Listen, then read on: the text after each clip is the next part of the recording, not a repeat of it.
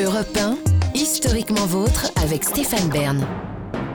Les origines.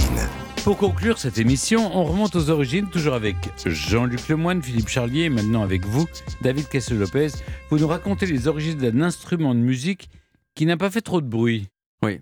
Aujourd'hui, avec un ordinateur de puissance moyenne, vous pouvez produire à peu près tous les sons du monde. Vous pouvez convoquer des maracas plus vrai que nature, des synthétiseurs puissants. Vous pouvez déclencher du bout des doigts des chœurs de l'armée rouge, construire en 10 minutes une réplique virtuelle de la batterie de Ringo Starr. Vous pouvez corriger les fausses notes que vous chantez et leur imprimer des effets qui vous transforment en Daft Punk.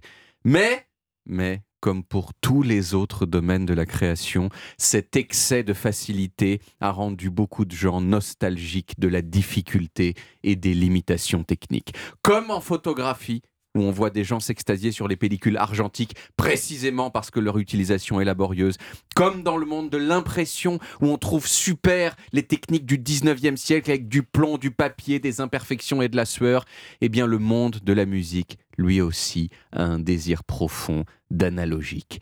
Et dans ce mouvement qui regrette le monde d'avant, il y a un instrument qui tient une place importante et qu'on appelle le stylophone. Le stylophone, j'en ai apporté un en studio ça se présente sous la forme d'une petite boîte en plastique au design tout droit sorti des années 60. Il y a un haut-parleur euh, argenté dessus, un clavier en métal qui doit faire une douzaine de centimètres de large et un stylet attaché à un fil. Et lorsqu'on pose ce stylet sur le clavier en métal, ça produit un son délicieusement désagréable. Je vous montre. Voyez? Mais vous appuyez toujours sur la même note. Ah, mais je peux faire. Voilà, c'est mieux. Vous voyez, ça fait. Euh, euh, on peut faire avec, on peut faire toutes les notes de la gamme, vous voyez. Et on peut, il y a six, il y a presque 6 octaves. Vous voyez, on peut faire ça. énormément de notes quand même.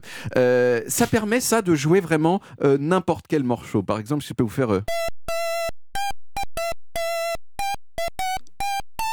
Moi, je me suis trompé sur la femme. C'était nos limites Exactement, exactement. Je, me suis un peu trompé, attendez.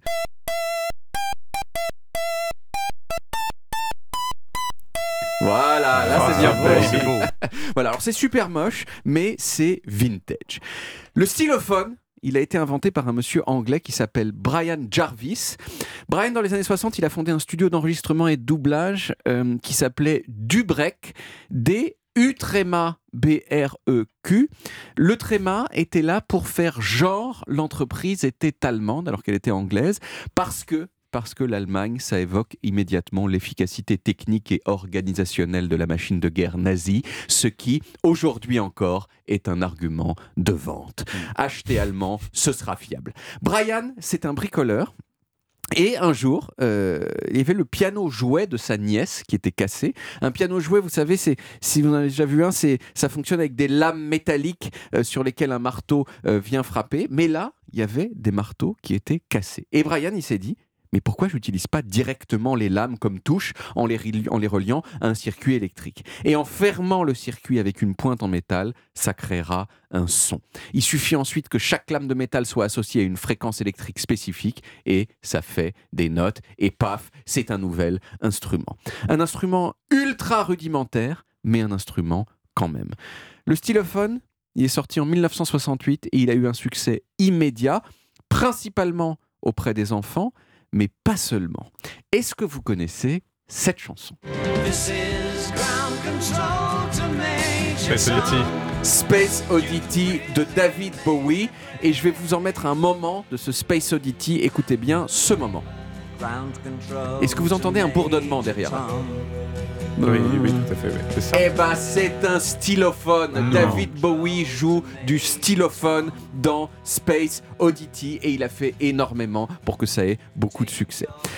Il y a plein d'autres groupes connus qui l'ont utilisé, le stylophone, Blondie, Kraftwerk, les White Stripes, les Manic Street Pictures, avant que ça, revienne en force euh, euh, ces dernières années, comme je l'ai dit, chez les gens qui ont la nostalgie de l'analogique. Alors, pour finir cette chronique, je vous propose un petit blind test. Hmm. Euh, alors, je suis peut-être un petit peu stressé par l'antenne, donc je n'ai pas bien joué aussi bien que j'ai joué tout à l'heure dans l'open space, mais on va voir ce qu'on peut faire. Alors, attendez.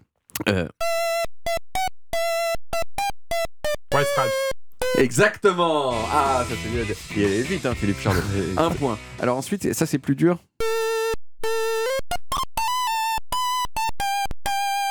Michael Jackson. Exactement, et c'est Beat It. Beat It. Très très bien, très bon, Ah, très très fort. performant. Je suis désolé, j'ai pas été très performant dans mon, dans mon jeu, mais vous avez été en revanche très performant dans vos réponses. Merci beaucoup. Merci beaucoup, David. On retrouve les origines en podcast sur toutes les applis audio et en vidéo sur YouTube, Dailymotion et sur le site europe1.fr, où vous pouvez également retrouver toutes nos émissions.